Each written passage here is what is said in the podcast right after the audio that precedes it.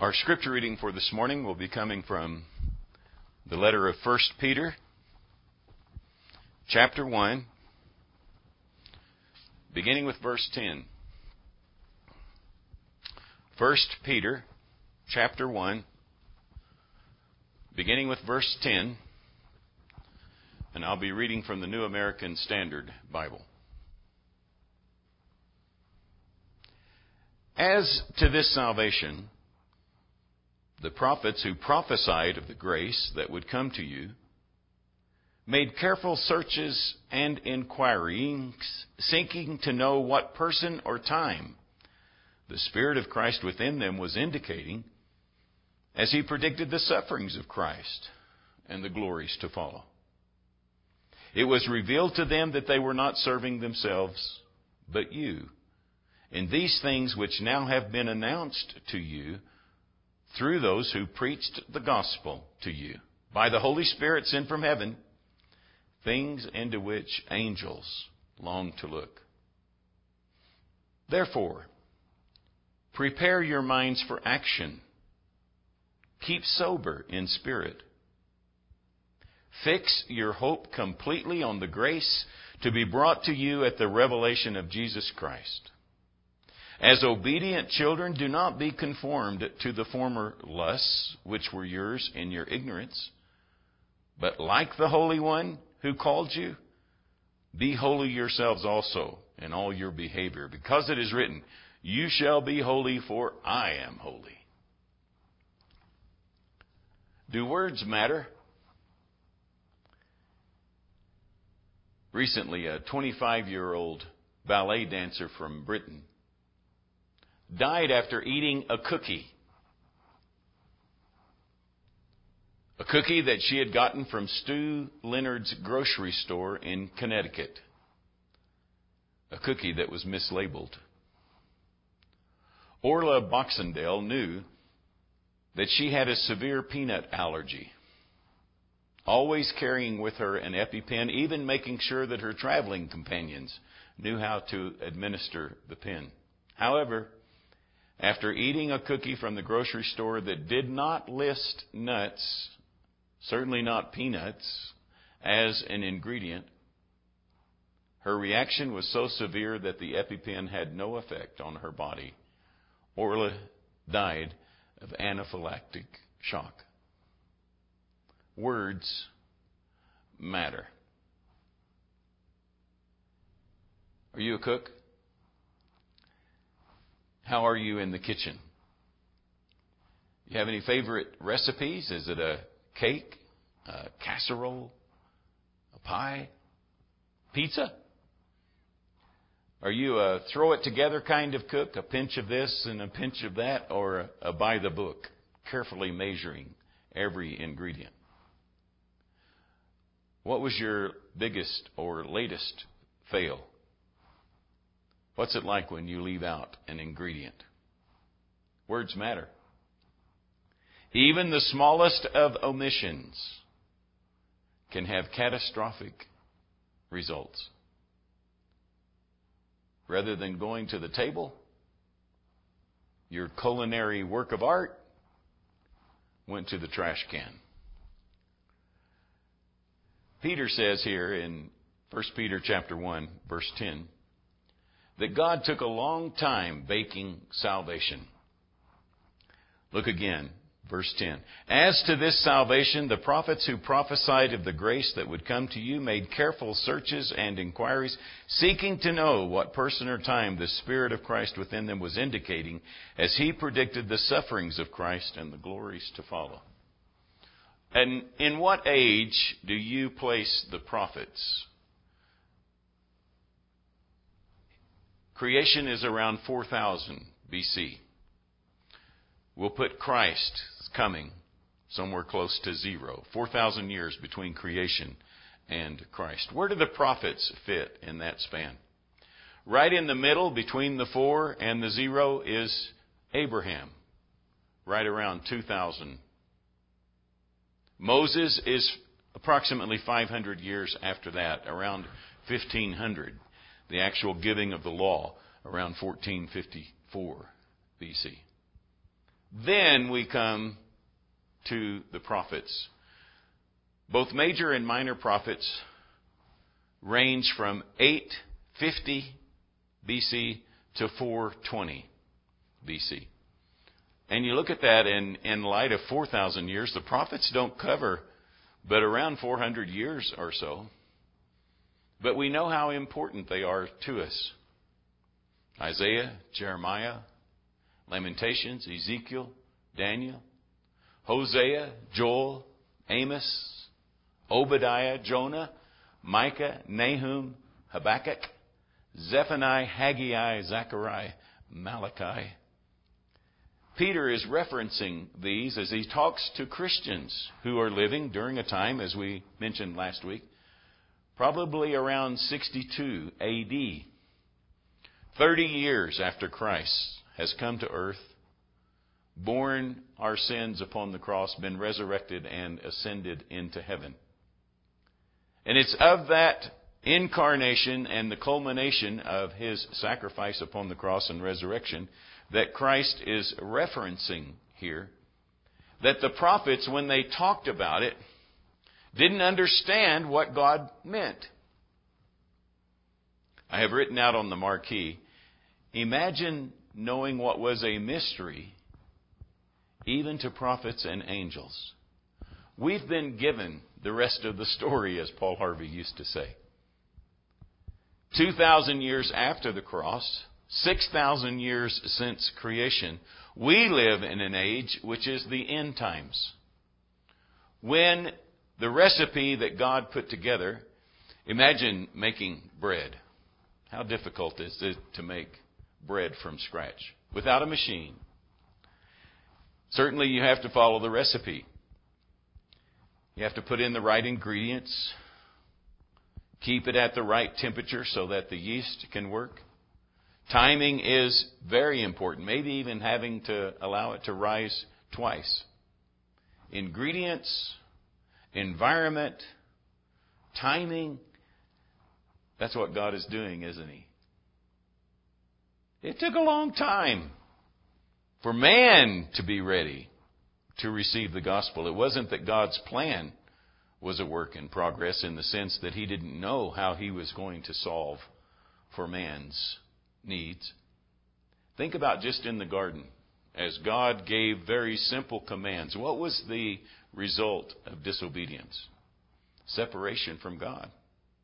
Adam and Eve, the very first human beings driven outside the garden and not having access to the tree of life. What does that mean? That means the wages of sin is death. Paul brings that out in Romans, doesn't he? Think of the first two sons of Adam and Eve and the lesson taught with their sacrifices. One following the will of God, words matter. Abel offering a blood sacrifice, one of his lambs. And Cain deciding that he could add or leave out, your choice, and only offer fruits, which he was a farmer, not a shepherd. He thought, well, this ought to be sufficient. Makes sense to me. Whose sacrifice did God accept? Abel's and not Cain's.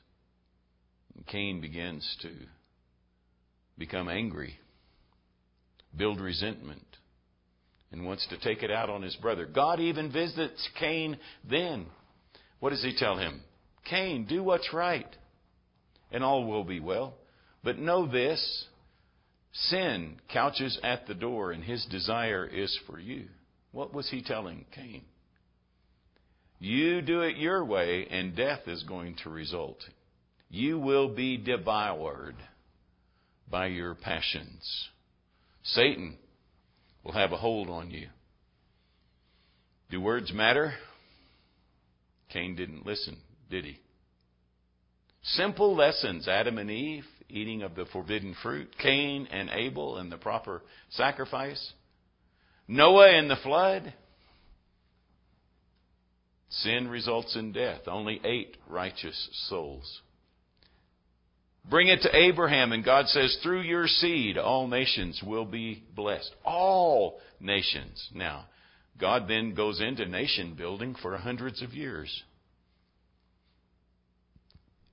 It's not until 500 years later, nearly, a good 400 for sure, that Israel is delivered by Moses, crossing the Red Sea. Red Sea's in the news a lot lately, isn't it?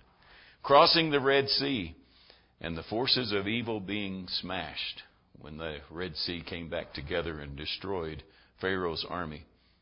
There on the other side, Paul, uh, Moses receives the law, and God builds a nation. Forty years of wandering wiped out a generation that did not believe. But by the time of Joshua, they're ready to go into the land of Canaan and conquer. And there Israel grows into a mighty nation with kings like Solomon and David. What was God doing? Prepping mankind. Here Peter says all of that prep, prep work has now culminated into what you have been given. What we have here in 1 Peter are things that the prophets couldn't understand or grasp.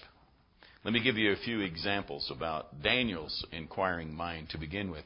Now, in this first one, um, doesn't have to do with a necessarily a messianic prophecy. It's just Daniel, after he, he sees a vision, he wants to know what it means. And there are occasions, such as in this one in Daniel 7, beginning with verse 15, where he gets an answer. As for me, Daniel, my spirit was distressed within me, and the vision in my mind kept alarming me. I approached one of those who were standing by and began asking him, the exact meaning of all of this. So he told me and made known to me the interpretation of these things. Now, that must have been very satisfying for Daniel to get to have an explanation. In chapter 8, it happens again with a different vision. Daniel 8, once again with verse 15. When I, Daniel, had seen the vision, I sought to understand it, and behold, standing before me was one who looked like a man. And I heard the voice of the man between the banks of Ulai. And he called out and said, Gabriel, give this man an understanding of the vision. That's nice. Except this time it was a little incomplete or didn't go far enough because in verse 27 of chapter 8, then I, Daniel, was exhausted and sick for days. Then I got up again and carried on the king's business, but I was astounded at the vision, and there was none to explain it to me. He got a partial interpretation, but not sufficient, at least in his own mind. Then in chapter 12, he just gets a rebuff. Sounds an awful lot like what Peter is talking about, except once again, uh, we, without fully understanding perhaps what the visions of Daniel mean, and Daniel's visions go from his time, which is around um, the 500s, his final prophecies are somewhere around 530, to the time of the cross, even to the destruction of Jerusalem. Jesus says in Matthew chapter 24, verse 15, that what Daniel prophesied would be completed in AD 70. So this has to do with the end times. Verse 8 of Daniel 12. As for me, I heard but could not understand. So I said, My Lord, what will be the outcome of these events? He said, Go your way, Daniel, for these words are concealed and sealed up until the end time. Go your way. No, Daniel, I'm not giving you an explanation this time. This is for the end times. Verse 13 of Daniel 12. But as for you, go your way to the end. Then you will enter into rest and rise again for your allotted portion at the end of the age. Daniel, you're going to go to your grave before you understand the times and the person meant in these visions. My mind often goes to Isaiah when I read Peter saying the prophets who predicted the sufferings of Christ wanted to know what person or time. And I think of Isaiah as the one who wrote about the suffering Savior. Listen to these words from Isaiah and think what might have arisen in his mind in the way of questions. Verse 53 of Isaiah, I mean, verses 4 and 5 of Isaiah 53. Surely our griefs he himself bore, and our sorrows he carried. Yet we ourselves esteemed him stricken, smitten of God, and afflicted. But he was pierced through for our transgressions. He was crushed for our iniquities. The chastening for our well-being fell upon him, and by his scourging we are healed.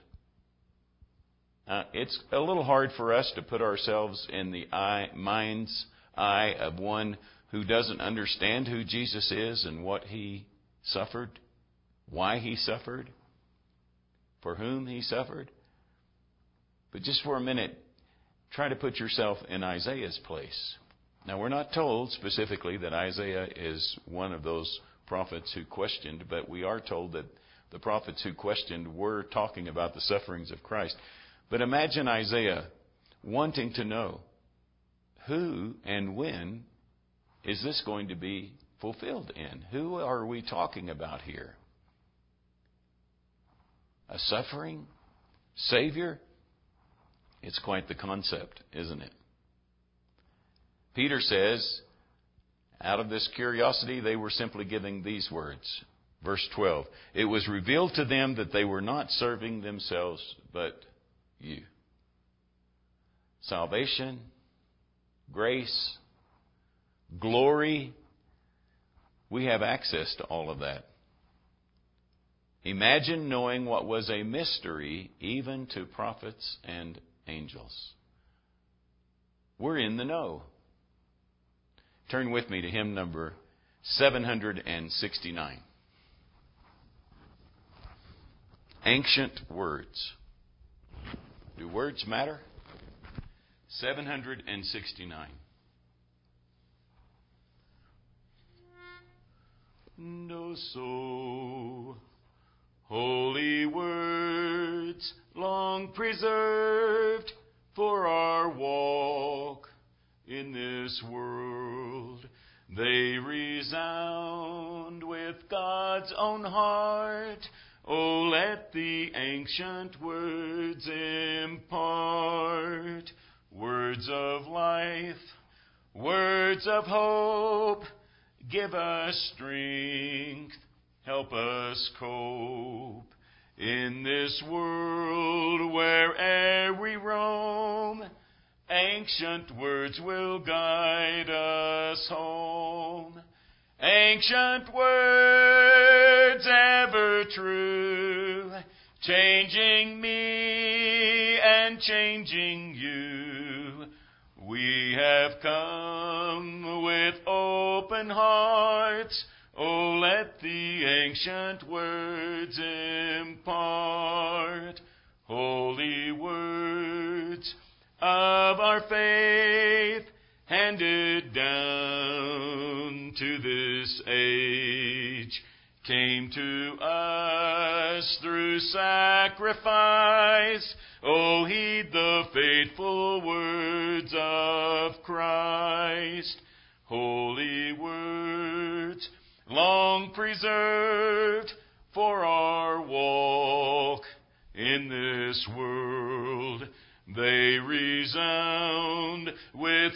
God's own heart. Oh, let the ancient words impart. Ancient words ever true, changing me and changing you. We have come with open hearts Oh, let the ancient words impart. Come with open hearts. Oh, let the ancient words impart. Oh, let the ancient words impart.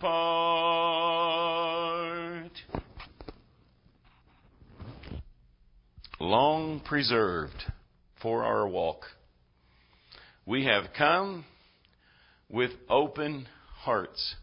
That's what Peter is trying to impress upon his readers and upon us. God's heart has been revealed. He has taken much time with this recipe of proofing salvation, of making it just the right person and time, namely His own Son. I love the way Peter said it was the Spirit of Christ within them that was predicting his own sufferings and the glory that was to follow. Things into which even angels long to work. In the beginning was the Word, John chapter 1, verse 1, and the Word was with God, and the Word was God. Then verse 14, and the Word became flesh and dwelt among us. And we beheld his glory, glory as of the only begotten from the Father. A plan that God had before he ever made man. Earlier in chapter 1, as he addresses those modern countries of Turkey, or those countries that are now modern Turkey, he says, verse 1 Peter, an apostle of Jesus Christ, to those who reside as aliens scattered throughout Pontus, Galatia, Cappadocia, Asia, and Bithynia, who are chosen according to the foreknowledge of God the Father by the sanctifying work of the Spirit to obey Jesus Christ and be sprinkled with his blood. Foreknowledge. That means God knew before He ever made the world that we would sin and need a Savior. That's why we can see the signs of it in the garden, in Noah at the flood, in Abraham and his calling. And we're to emulate. Here we are, but straying pilgrims. This world is not our home. We have, however, in our possession the knowledge of that through God's precious word. Christ Himself revealing about Himself that the penalty of sin is death, but redemption provides life. Being sprinkled with His blood through the waters of baptism. What shall we do? And Peter said, Repent and be baptized, every one of you, in the name of Jesus Christ, for the forgiveness of your sins, and ye shall receive the gift of the Holy Spirit. Chapter 3, verse 21 of 1 Peter, whereunto even baptism doth also now save us. It's not by accident. Words matter, however. We can't add to or take away from what God's recipe is for salvation without catastrophic results anaphylactic shock. God meticulously revealed His Son, His plan. Yet man often loves the darkness and ignores the light. It's a simple recipe that God has given. Why? As we study this, why is man so resistant? to the simplicity of God's Word. Be ye holy as I am holy, as we'll study, Lord willing, next week in the lesson. I want to close with a couple of passages from the book of Hebrews.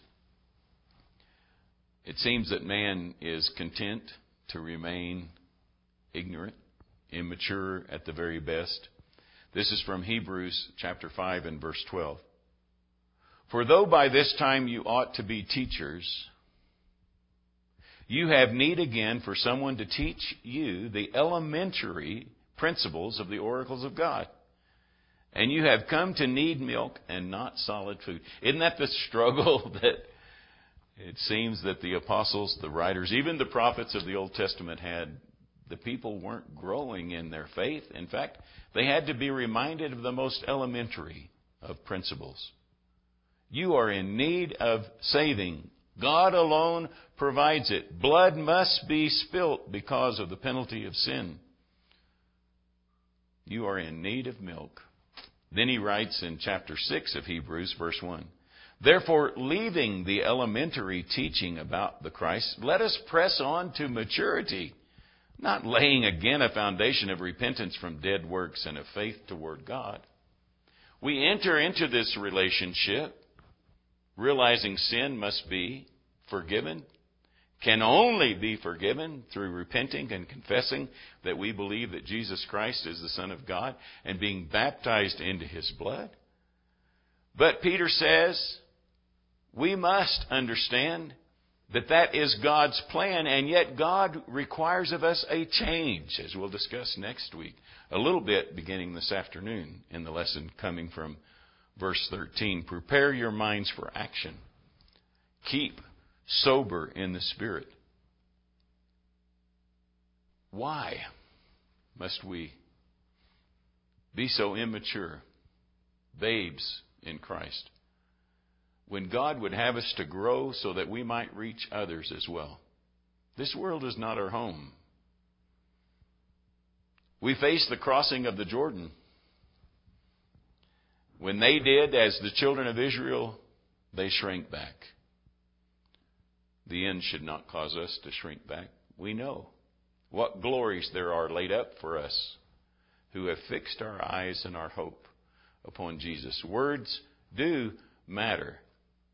May we follow those ancient words which God prepared long ago to provide for us a path to heaven.